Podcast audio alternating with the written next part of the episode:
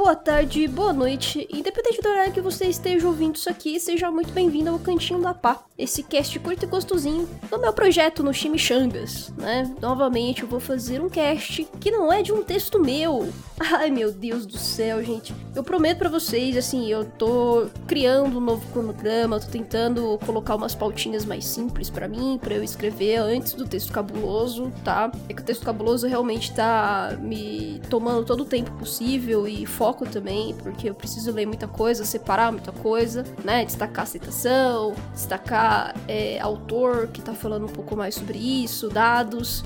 Então eu acabo me focando muito nisso e outras pautas que eu gostaria de fazer eu acabo não fazendo, né? Mas esse cast aqui dessa edição, que eu vou falar um pouco mais sobre Assassination Classroom e a minha leitura com o mangá, é um conteúdo que eu até gostaria mesmo de fazer em texto, mas eu acho que, como eu já dei vários pitacos no meu Twitter, eu vou deixar alguns tweets meus aí na, na postagem do cast. Como eu falei um pouco mais dele nas minhas redes, eu vou falar com um pouco mais de propriedade aqui neste episódio e deixar passar o texto. Não vou, realmente não, não vou fazer o texto, decidi não escrever sobre, mas tem outras outras coisas e outras ideias e planos para textos um pouco mais simples aí que não demandam tanto tempo e eu consigo fazer é, junto com o desenvolvimento do texto cabuloso, ok? Mas antes de abrir esse tema e falar mais sobre esse mangá maravilhoso, eu vou lembrá-los do PicPay Assinaturas, né? Eu sempre falo dele aqui,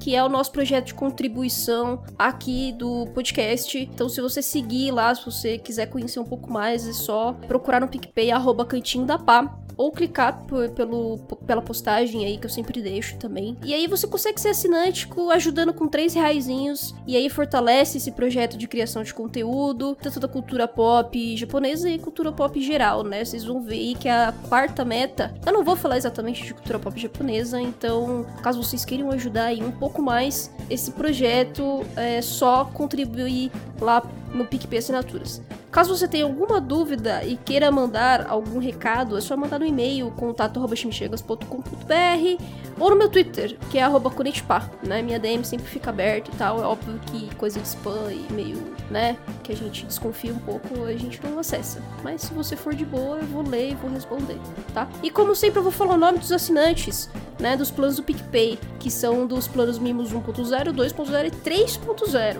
E são eles: Felipe da Paz, Iago Badaró, Mikael Bueno, Mauro Weber, Bruna Komatsu, Larissa Kaori, Lucas Kevin e Lucas Costa. Agradeço imensamente todos vocês lindos e maravilhosos que já ajudam esse projeto há muito tempo. Agora vamos falar de Assassination. Classroom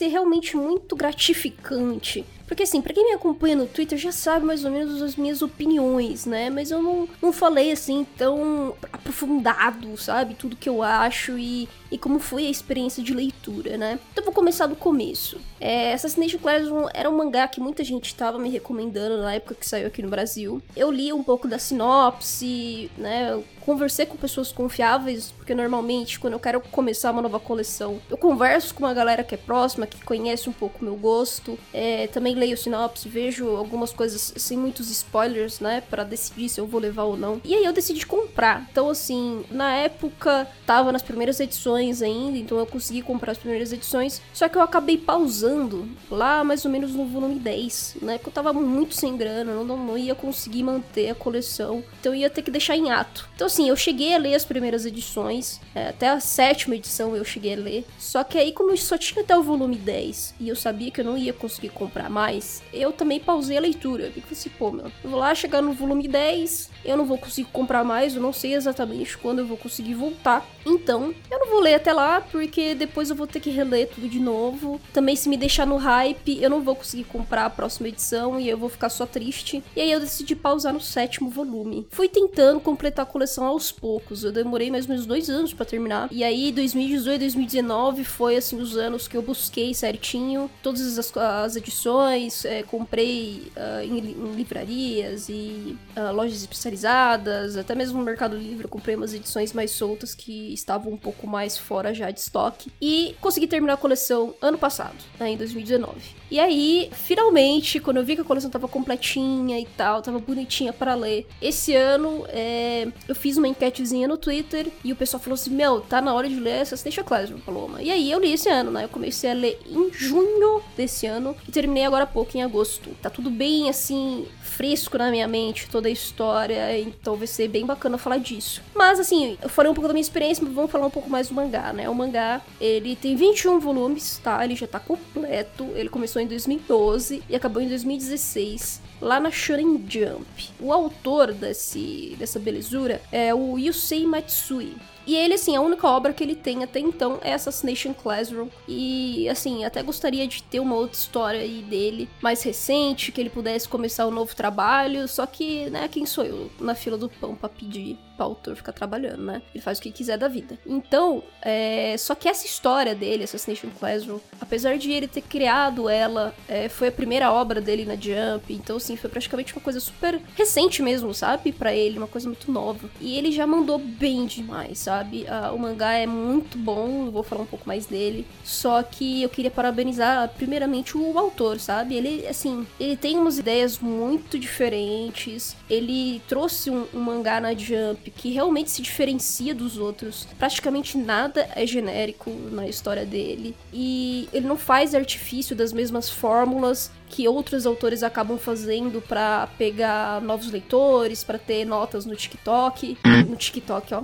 Olha, eu falando de rede social em vez de falar toque, né? Que é a votação na, na Jump. Eu tô, minha mente é assim, gente. Enfim, então assim, é muito bom falar de Assassination Classroom porque ele realmente não usou muitos artifícios que normalmente autores de, de Shonen Battle ou mesmo mangás da Shonen Jump usam para que a história se mantenha ali nas primeiras posições, é, não seja cancelada cancelado, né? E mantém a atenção também da, do público. Então tudo isso é muito, sabe, é muito sensacional. E ele começou a história dele sabendo exatamente o que ele ia fazer. Independente se a história dele ia, ia chegar até os, os 10 volumes ou se chegaria aos 20 volumes. Então, assim, ele tinha um planejamento muito bem construído e ele fala disso nas, nas notas do autor, né? Em cada edição, ele vai falando como que ele preparou essa história. E quando ele percebeu que ele tinha um pouco mais ali de tempo para falar sobre outras coisas, ele aproveitou muito bem isso e ele deu o fim que ele queria dar, sabe? Então, ao contrário de muitos outros autores da Jump que fizeram sucesso e a Jump também forçou para que continuasse, para que o negócio se alongasse muito. Então, a gente tem vários exemplos aí, Yu Yu Hakusho, né, Dragon Ball, Naruto também. Então, assim, muitos mangás acabaram chegando a um ponto que se esticaram tanto que muita coisa perdeu sentido, né? E aí sagas começaram a ficar ruins, a história não conseguia se fechar muito bem. Isso não aconteceu Assassination Classroom, que é outra coisa que a gente precisa parabenizar bastante, sabe? Então, assim, eu tenho um carinho muito grande e, como eu disse, eu dei algumas opiniões sobre a história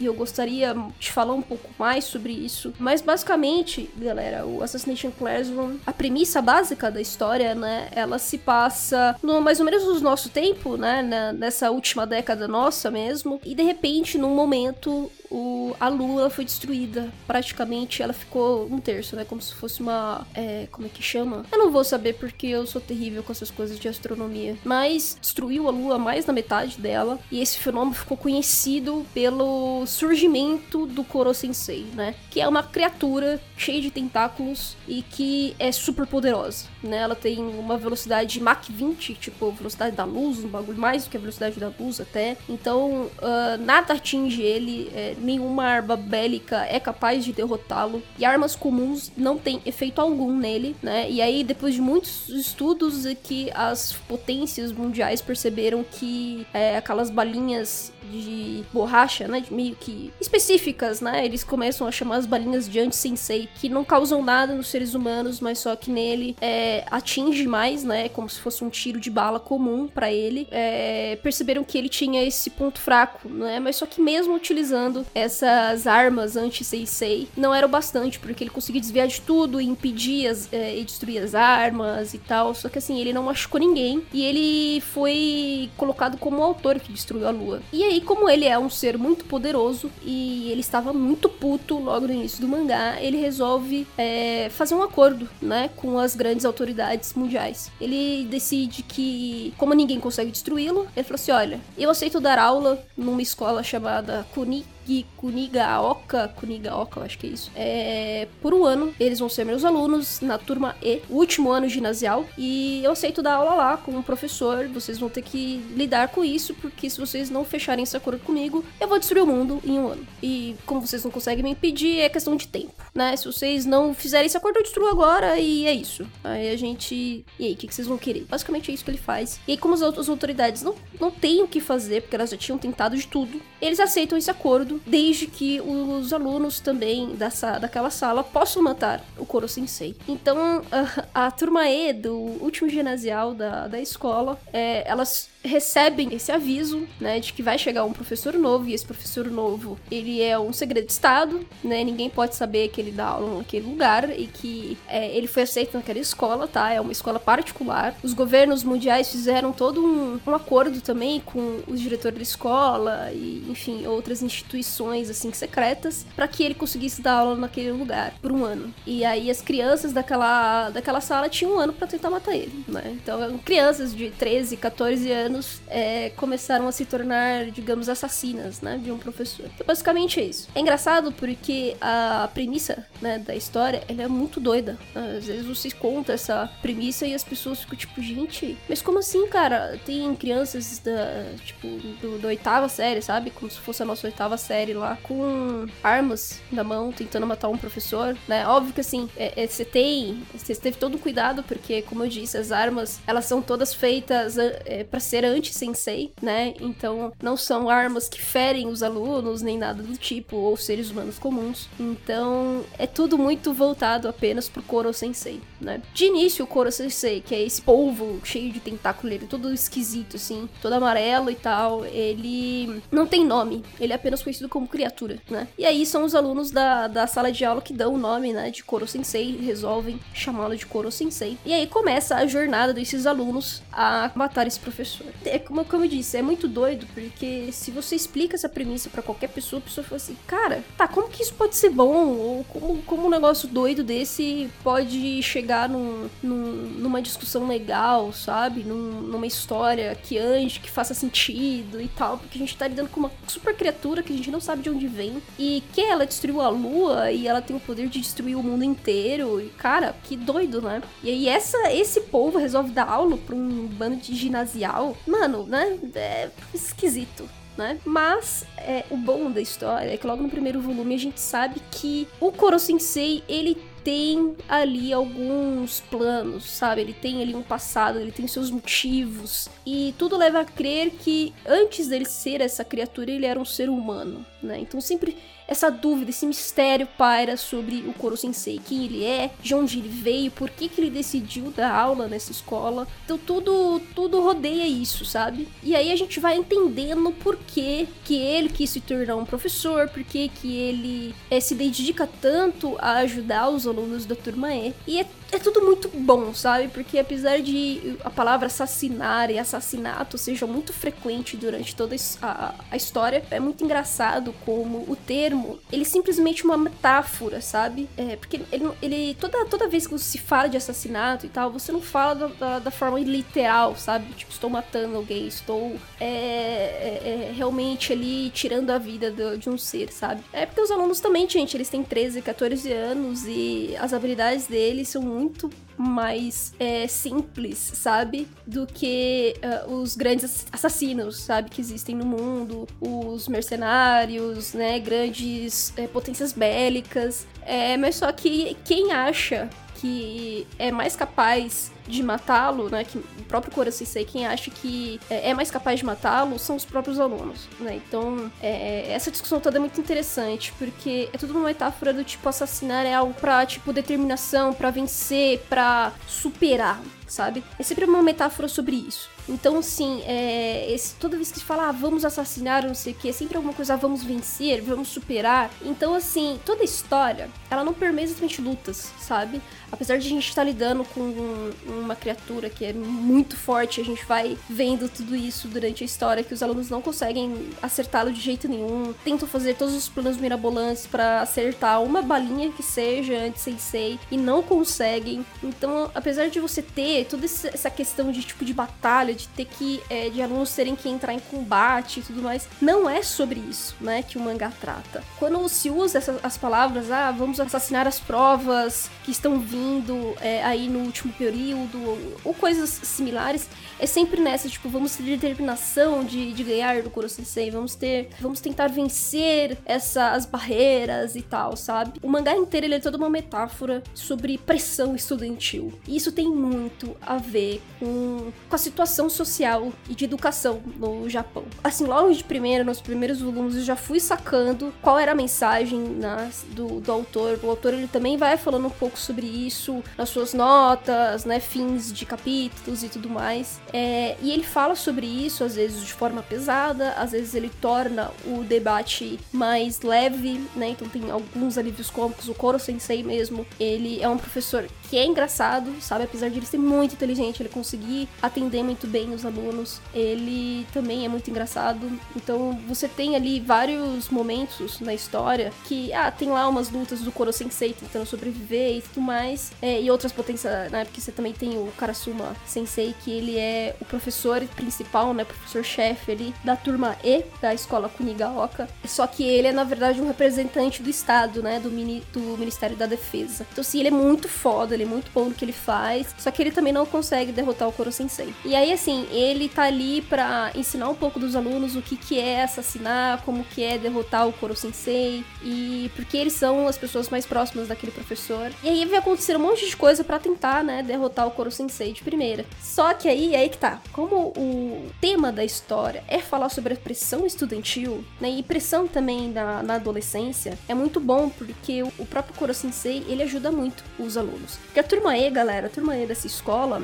ela é a turma dos frustrados, dos derrotados, dos perdedores, sabe? Então você tem um sistema ali na, naquela escola que é, você tem a turma A, B, C e D. Essas turmas, essas quatro turmas, elas ficam no prédio principal da escola. E aí você tem uma competitividade absurda dentro dessa, dessas turmas para que ninguém caia pra turma E, porque cair pra turma E significa você ser o fracassado, você ser o zoado por todo mundo da escola, você sofrer bullying, às vezes uns bullying bem fortes, sabe? E aí assim, ele mostra toda a hipocrisia, né, daquele sistema. O, o autor, ele, nossa, é uma crítica muito clara é, ao sistema japonês, né, dessa coisa de, de competitividade, de que os alunos eles precisam todos serem ex, é, excepcionais, né, e manter essa coletividade. É, ter essas individualidades é muito péssimo, então todo mundo tem que manter ali os níveis muito próximos, fazerem as mesmas coisas. Então, tipo, cara, isso é muito descarado logo nas primeiras edições. E aí, como se trata, né, desses alunos perdedores, fracassados, eles são sempre muito zoados, a autoestima desses, desses alunos não existe quando o Kurosese entra na sala. Ele precisa ir aos pouquinhos, né, e realmente ele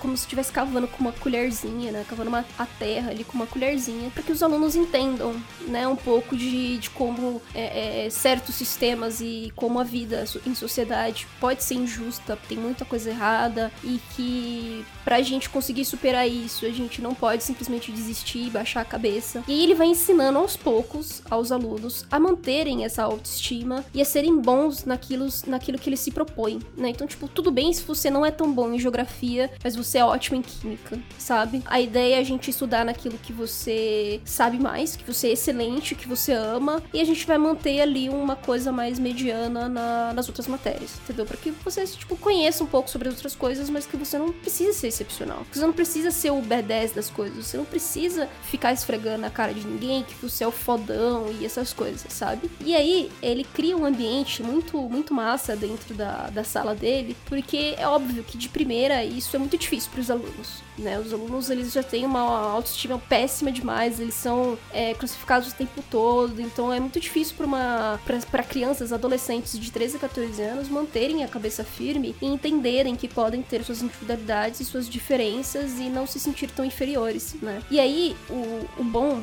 é que é, tudo isso, eu falei um pouco mais sobre isso na, na thread que eu fiz no, no Twitter, porque essa discussão é muito importante, sabe, no Japão, porque qualquer aluno do sistema é fundamental ou colegial, ele sofre muita pressão. E às vezes é, é uma pressão que acaba com o psicológico desses adolescentes e que isso muda totalmente a vida, né, dessas pessoas. Acabam optando por coisas na vida que não são legais para ela, mas só que, ah, por uma decisão ali de um sistema que já tá ali muito bem construído há muitos anos e que ninguém quer mudar, ninguém quer dar o braço a terceiro que tá errando ou algo do tipo. E aquela romantização que a gente tem, né, no sistema educacional japonês de que ai, todos os professores, eles se importam com todos os alunos, eles são super carinhosos e eles são ótimos professores que querem o melhor de cada aluno. Isso na verdade é, é realmente romantizado, né, nos mangás escolares assim que a gente vê de comédia romântica ou de outros assuntos. Normalmente, assim, cara, se você não performa forma, se você não atinge as expectativas ou se você não segue a onda, você é criticado. E essa pressão toda é para um adolescente é, é foda, cara. É, tem por mim, porque, cara, é, eu já fui uma, uma adolescente de 13, 14 anos e todo mundo que já tem mais que essa idade sabe como é essa pressão é, principalmente quando a gente fala da, da classe média brasileira, né? É, nós temos outros problemas estruturais e tal, mas quando a gente fala ali do estudante médio ali, né, que, que estuda às vezes numa escola particular, ok, né, é, sofre, sofre muito com essas pressões, é, porque você tem que ser excelente, você tem que é, entregar coisas para os seus pais, você não pode é, decepcioná-los, então você tem ali uma pressão familiar, uma pressão estudantil, e às vezes, cara, a gente se torna rebelde, às vezes a gente vira uma pessoa péssima, né, né? Um péssimo adolescente, e desconta em outras pessoas da nossa idade, e isso tudo cria um ambiente muito caótico e muito ruim. Então, Assassination Classroom, gente, a história inteira, os 21 volumes, é a respeito disso né? É a respeito de você entender as desigualdades, você entender uh, as injustiças, que isso realmente acontece, que tem gente filha da puta no mundo inteiro, onde quer que você passe, vai ter gente que vai te, te, te pôr pra baixo o tempo inteiro. Só que assim, o legal do mangá é que ele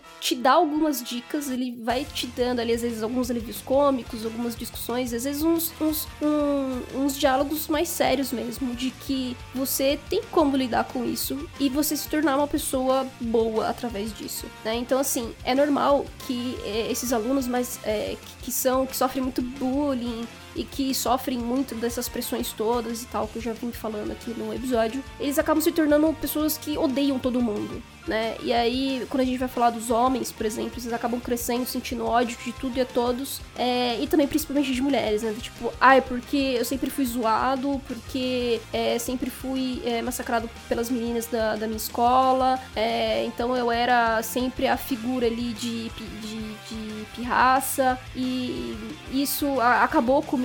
Não acho que a gente tem que ficar passando pano pra mulher, aquela coisa toda, porque mulher é filha da puta. E isso vai criando aquele. Vai sendo sendo alimentado, sabe, aquele ódio é, durante a vida, né? É o que a gente chama do, dos tais incels, né? Porque isso é muito comum em qualquer sociedade, tá? A gente tá falando de mangá japonês, mas isso acontece em qualquer sociedade. Pode ser no ocidente ou no, no sistema asiático, no oriente e, e tudo mais. É muito comum, né? Uh, quando a gente é jovem, culpar os outros. Basicamente é isso. E a gente acaba tirando todas as nossas responsabilidades e tirando é, é, tudo que a gente pode ser capaz de fazer para lidar com toda essa situação, né? Então, às vezes a gente não procura ajuda, a gente, que eu falei, a gente só é, aceita isso e fica revoltado e fica alimentando isso de forma odiosa. Então, o mangá ele também trata é, desses temas para desconstruir tudo isso, sabe? De que, tipo, olha, vai ter gente filha da puta em todo lugar, só que a gente tem que saber lidar com isso. E como que a gente vai lidar com isso? E aí é o que entra toda a imagem do Koro Sensei como um grande articulador de tudo isso, porque ele também aprendeu sobre tudo isso. Então eu vou dar um pouco de spoiler aqui. Então se você não leu essa história, né, nem assistiu o anime e os filmes e tudo mais, então aqui você se esquece, tá? Você dá um muta, aí fica uns três minutinhos aí, é, dá um ovinho da, daí volta, tá?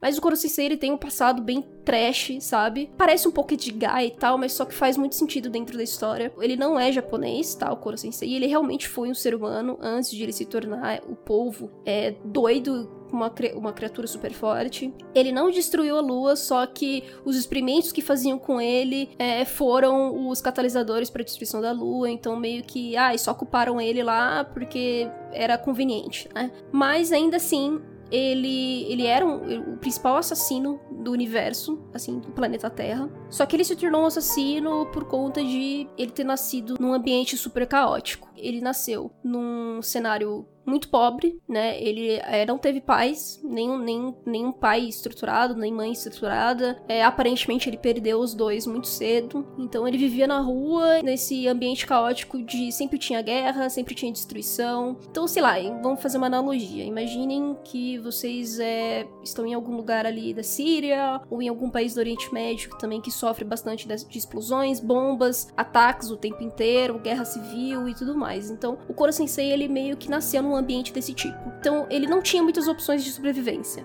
Era tipo, ele mal tinha alimentação, ele não tinha família, né? Pais, não tinha nada disso, não tinha nenhuma estrutura familiar. Ele tinha que viver nas ruas, então ele tentava é, sobreviver, né? Então ele via todo aquele sistema caótico, bomba pra lá, bomba pra cá, vários tiroteios de facções, guerras civis. Então, assim, era basicamente desgraça pura, né? Então, para sobreviver, ele entrou pro mundo do crime, porque ele falou assim: ah, mano, é isso, sabe? Tipo, é isso que eu tenho, cara. Eu, eu tenho que sobreviver. Então, é, logo desde pequeno, ele, ele absorveu muito bem essa vida sangrenta, sabe? Você realmente ter que sobreviver a partir disso. E aí, só que assim, ele percebeu que ele era muito talentoso para matar as pessoas e fazer missões secretas e tal. Então ele se tornou um, um digamos, né, um assassino de aluguel extremamente famoso. E aí, assim, ele é, não entendia muito bem sentimentos, apesar de ele ser bem sociopata, assim, sabe? Ele conseguia observar muito bem os seres humanos, ele era muito inteligente, ele tinha, ele era autodidata. Então tudo isso facilitou para que ele se tornasse o que ele se tornou realmente, né, um assassino muito foda. E foi a partir de quando ele se tornou um experimento, que ele acabou, ele, que, que ele acabou sendo preso e tudo mais, e ele conheceu uma mulher que começou a explicar um pouco mais, porque assim, ela era meio que nem ele, só que, tipo, ela também era autodidata, ela era inteligente, só que ao contrário dele, ela sempre foi muito otimista, né? Então ela sempre procurava fazer coisas que eram mais positivas e amorosas, carinhosas, né? Ela fazia o possível para entender uh, os alunos dela, que ela era uma professora. Então, assim, ele ficou vários meses, acho que ficou mais de ano, né, no experimento dele e tudo mais. Então, ele teve um contato muito grande com essa professora. E foi, foi ali que ele acabou mudando, sabe? Não mudando do tipo, ai, cara, eu ainda sou autodidata, eu ainda sou inteligente pra caralho. Ele é realmente um gênio, tá? Ele é mais inteligente do que a professora, inclusive. E só que assim, ele não tinha esses sentimentos de empatia, compreensão. Ele não entendia isso muito bem, sabe? Ele olhava para as coisas como se fossem tipo números, assim, sabe? Então, é, faltava muito tato para ele. E aí ele entendeu um pouco mais vivendo com essa professora. Ele se apaixonou, eles, os dois se apaixonaram, na verdade. Só que aí aconteceu toda a catástrofe e foi aí que ele percebeu que ele tinha que hum, pelo menos mudar um pouco. Quando ele perdeu tudo, ele já sabia que ia ser uma criatura, não tinha mais jeito. Ele fez o possível para se tornar um, uma criatura que fosse mais amigável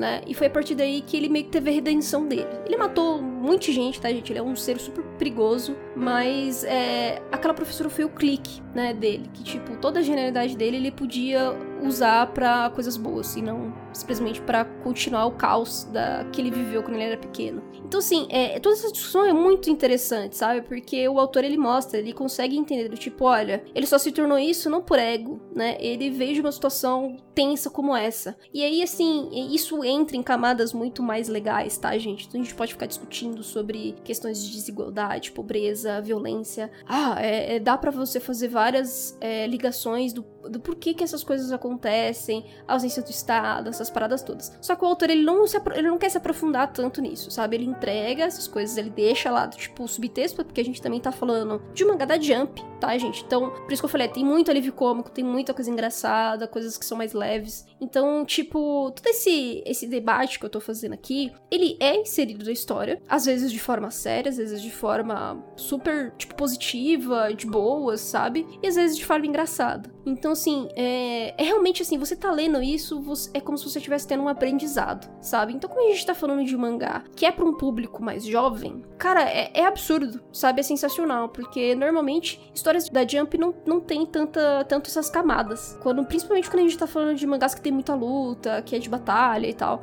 Então, se preocupa muito com a questão gráfica, né? Da questão das cenas, de você fazer movimentos muito bons, lutas muito boas, né? Você trazer aquela emoção na batalha. E isso não existe em Assassination Classroom, porque apesar de ter algumas lutas, não é disso que se trata entendeu? Se trata realmente de superação, de você entender o outro, é, de você saber das, injusti das, injustiças e saber lidar com elas, de você evoluir como pessoa. É, cara, é tudo muito lindo, maravilhoso.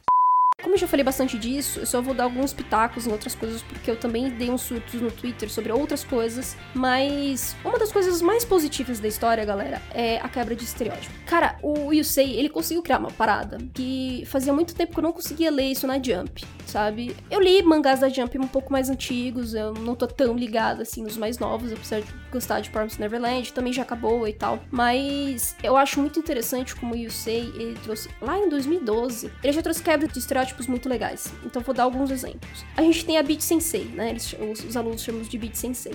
Mas é a Irina, né? Ela é uma personagem que é russa, conhece muitas línguas, ela é uma assassina também. E aí mostra também o passado dela, tá? Só que o, o, mais da hora dessa personagem, galera, é que ela é a mulher meio que tarada, assim, sabe? Safada. Isso é uma quebra de estereótipo porque a gente vê muito, muito mesmo nas leituras de qualquer mangá da Shonen Jump que são homens que são assim, né? São garotos. Às vezes garotos, às vezes homens mais velhos e tudo mais. São eles que são os pervertidos, são eles que são os tarados, eles que fazem o alívio cômico de Shi e tal. E em Assassin's Classroom é a Erida. Às vezes eu acho que uh, pega um pouquinho pesado com ela, tá? Na história. No entanto, é muito bom como ela é um alívio cômico nessa parte de taradice e tal, porque, cara, é, é, é tipo.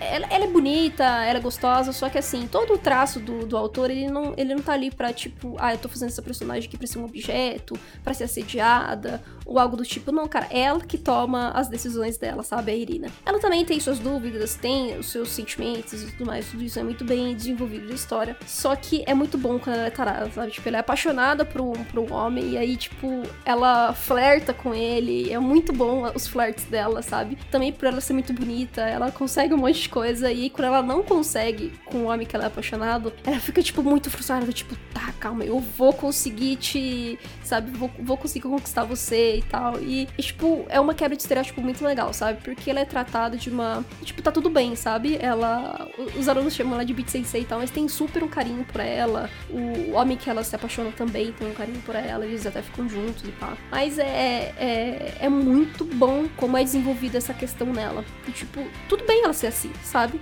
Tá tudo bem ela ser assim. Isso é tratado de uma forma muito natural na história inteira. Então, é, é um ponto super positivo, sabe? Do tipo, tá bom, a mulher pode ser trada, ela pode ser meio dominatrix, ela pode, sabe, querer. Ela tem várias. É, ela fala várias coisas sujas também, sabe, na história. E é muito legal, sabe? E o Koro Sensei também é pervertido, sabe? Então a gente tem essa meio que a briga entre os dois, sabe? Porque o Koro Sensei gosta de peitão, ele é super pervertido, ele gosta de ficar vendo revista pornográfica, ele é, tipo, ele é podre, sabe? Só que os alunos julgam muito ele por isso. A Irina, ela não faz isso, tipo, ela não consome pornografia nem nada. Ela só gosta de flertar, ela só gosta de conquistar as pessoas. E ela sabe fazer isso, sabe? É muito bem. Ela foi treinada, inclusive, para fazer isso muito bem. Então, tipo, é muito massa, sabe? Como ela utiliza tudo isso e como isso faz parte da personalidade dela. Além disso, a gente tem o protagonista da história, que é o Nagisa, né? Que, beleza, o Koro Sensei, ele é a, o, a história central do bagulho. Só que entre todos os alunos, o Nagisa, ele é o mais importante. E o Nagisa, ele é o protagonista andrógeno. Exatamente isso. Várias e vários momentos da história, ele é confundido com uma menina. Porque, cara, às vezes é muito difícil de você diferenciar. É muito difícil. Ele realmente parece, às vezes, uma menina. E ele, ele flui, sabe? Nessa, nessa coisa. Às vezes ele parece um masculino, às vezes ele parece feminino. É, é, e é muito legal como o autor trabalha isso. Porque, ah, por exemplo, ele às vezes se veste de menina, sabe? Não que ele goste disso, tá? O Nagisa ele não gosta, ele não é trans, tá, gente? Ele não se identifica fica com mulher. Só que é, às vezes ele precisa performar, às vezes meio que precisa fazer um drag, assim, sabe? Entre aspas, bem entre aspas, tá? E aí tem um menino que se apaixona por ele, só que aí, tipo, depois ele tem que se explicar do tipo, olha, eu não sou menina, eu, eu, eu realmente me vesti de menina, mas porque foi isso, isso, isso, só que eu sou um menino. E aí, tipo, o menino, o menino que gosta do Nagisa fica tipo, como assim você é um menino? sabe? Então, tipo, todo mundo confunde. Todo mundo confunde. Se não conhece Nagisa, todo mundo confunde ele com uma menina. E isso é até o fim do mangá, tá? Então não é uma coisa assim, tipo, de uma saga, de um momento. Não. É, é, isso acontece em vários, vários, vários momentos. Inclusive a mãe dele, a mãe do Nagisa, fala que queria ter uma menina. E às vezes veste ele de menina ou tenta deixar o cabelo dele parecido com uma menina porque isso traz mais orgulho, digamos assim, para ela, sabe? Também tem um debate muito massa, tá? Entre a mãe do Nagisa e o Nagisa. Ah, eu falei disso no meu Twitter, é muito legal essa coisa porque toda a questão da pressão familiar que eu falei para vocês tá muito ali junto com o Nagisa e a gente vai acompanhando isso. É, pela visão de um japonês, sabe? Eu acho que é isso que é legal, porque a gente consegue entender um pouco das pressões que acontecem lá. Mas enfim, além do Nagisa, cara, é, o, o, existe romance na história, e o romance ele é, tipo, super de boa, super natural, e tratado como uma coisa normal, que jovens deveriam fazer, que isso faz parte da vida, tanto de adultos quanto de jovens, sabe? E que tudo bem isso ser discutido, isso ser falado, sabe? Tudo bem, tá tudo bem. E o melhor, entre todos, que eu acho que é, o autor ele consegue trazer alunos que são muito diferentes entre si. Então, assim, cada um tem um talento específico, é, ou os que são mais, assim, julgáveis, assim, sabe, que são meio podres, isso também é falado, e aí eles melhoram como pessoa. Enfim, você tem vários desenvolvimentos de todos os alunos, os, eh, os alunos são muito legais mesmo. Mas entre todos, o que eu prefiro é a Megu. Takoka Megu, ou Megu Takoka, agora não, lembro direito. Mas ela é a personagem, tipo, ela é uma líder da, da sala de aula, tá? Ela é ótima nos esportes, ela vai bem mais ou menos nos estudos, só que ela é uma pessoa que é, ela não consegue dizer não. Então ela acabou indo pra turma E porque ela ajudava muito as pessoas das turmas, né, da, da do prédio principal e ela acabava é, deixando ela de lado. E aí foi com o assim que ela aprendeu a ter amor próprio, a saber ter os próprios objetivos e focar nos seus objetivos primeiro para depois ajudar o outro. E aí ela foi entendendo um pouco mais esse altruísmo. Só que o mais legal é que o Yusei provavelmente, galera, eu tenho quase certeza disso, que ele já deve ter lido muita coisa da Yuri. Porque a Megu Takaoka, galera, ela é a personificação de uma personagem de um mangá Yuri. Pode ser qualquer história Yuri, tá? Pode ser um romance escolar, pode ser uma coisa mais de comédia, pode ser entre coworkers ou roommates, né? Que são pessoas que moram no mesmo lugar. Então, assim, tipo, não importa. É, ela é a personificação de uma protagonista Yuri. Então, por conta disso, sim, galera, ela é lésbica. E eu também falei um pouco disso na, no meu Twitter. Que, infelizmente, o autor, exatamente por ser tratado da Jump, ele não pode falar, ele não consegue falar isso claramente. Do tipo, a Megu é lésbica. Não, ele não fala com essas palavras. Só que ele, ela é a personificação. Ela é, justamente por ela ser é, bonita, muito boa nos estudos, ser assim uma pessoa super agradável de conversar e tudo mais. Muitas meninas da escola se apaixonam por ela. Muitas meninas. E enviam cartinhas para ela, ela aceita as cartinhas, ela fica sempre tipo com vergonha quando ela recebe as cartinhas. É, em um momento do mangá ela fala que ela entende essas coisas de flerte, porque ela sabe dessa realidade com as meninas. Então, tipo, é muito claro, assim, sabe? Tem várias passagens a respeito disso. E tá tudo bem, sabe? Ela é assim, todo mundo gosta dela ela, ela é uma personagem que tá ali e, tipo, justamente por ela, ela ter essa aura, assim, sabe? De todas as meninas admirarem ela e tal. Isso é muito de Yuri, tá, galera? Quem conhece, é mesmo os clássicos de Yuri, mesmo na década de 90 ou primeiro, os primeiros anos dos anos 2000, cara, todas as histórias de Yuri tem isso, tá? Tem uma menina que é meio tomboy, assim, que ela flui, assim, sabe, entre os gêneros e tal. Só que, tipo, as meninas são muito apaixonadas por ela. E aí ela faz sucesso com todas elas. E aí chega um momento em que é, essa, é, essa princesa, sabe, das meninas, ela se apaixona também por uma colega de classes. Só que é aquela colega que às vezes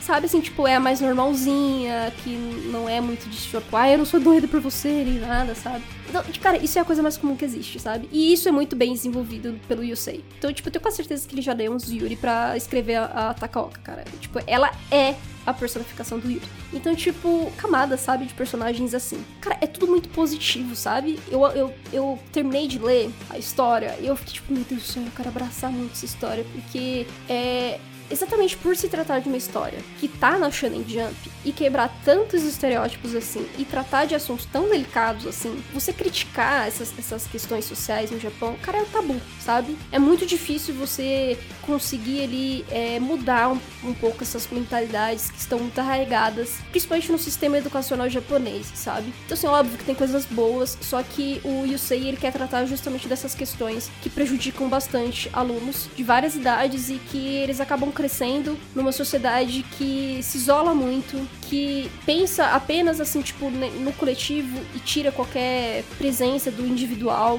E isso acaba prejudicando muito o mental de várias pessoas e, e que acabam tendo que realmente ali é, aceitar aquele papel que foi feito para ela, seja pelo, pela família, seja pela própria sociedade. Então tudo isso fica muito preso, sabe, é, nas pessoas japonesas. Então o Yusei ele trata sobre tudo isso. Ele quer desconstruir realmente tudo isso, sabe? Sabe? E ele parece ser uma pessoa que é assim, sabe? Que ele tem essa mentalidade do tipo, a gente tem que mudar. Eu acho que, tipo, a gente tem várias coisas incríveis, só que a gente tem esses problemas e a gente precisa falar desses problemas. E ele faz isso com muita coragem. Apesar de usar os alívios cômicos e tudo isso que eu já falei. Então, tipo, que mangá fenomenal. Eu acho que é um exemplo maravilhoso de um shonen da Shonen Jump e que todo mundo deveria ler para conseguir absorver todas essas mensagens e entender, sabe, que tipo a a gente se fode, independente da nossa idade, a gente é, sofre várias pressões, várias merdas a gente tem que lidar desde o colégio, só que isso não torna a gente uma pessoa ruim e a gente não deve realmente é, alimentar essas coisas ruins pra gente, porque a gente vai se tornar uma pessoa pau no cu quando a gente crescer.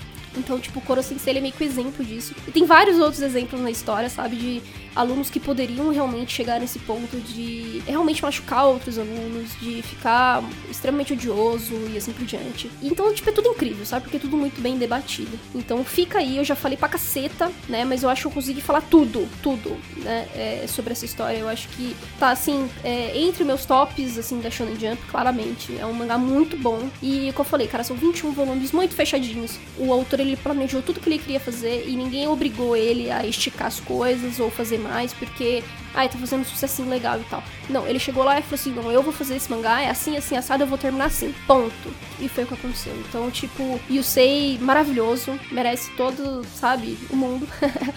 Mas é, é bem legal ter uma coisa dessa na Shonen Jump já mais atual. Tudo bem que o mangá acabou em 2016. Só que isso também traz, assim, uh, alguns pontos positivos, sabe, pra revista. Tipo, que é possível inovar e trazer coisas diferentes, ainda que você tenha ali algumas limitações. É, como eu falei, a Meguta coloca um grande exemplo disso. Tipo, o Yusei, ele queria claramente colocar ali, falar sobre a representatividade dela, falar sobre a orientação dela, mas algumas coisas ficam limitadas. Só que ainda assim ele conseguiu quebrar um monte de coisa. Então, parabéns, assim, para ele e que ele seja muito exemplo de vários outros mangakas que vão vir por aí, sabe? Até acho que ajudou mesmo a histórias como Kimetsu no Yaiba ou Promise Neverland virem com esses conceitos um pouco diferentes, trazer mais personagens femininas, mais presença de autoras, né, desenhistas é, mulheres também. Então acho que tudo isso foi muito positivo pra Jump, no geral, sabe? Ela ainda tem que aprender bastante coisa.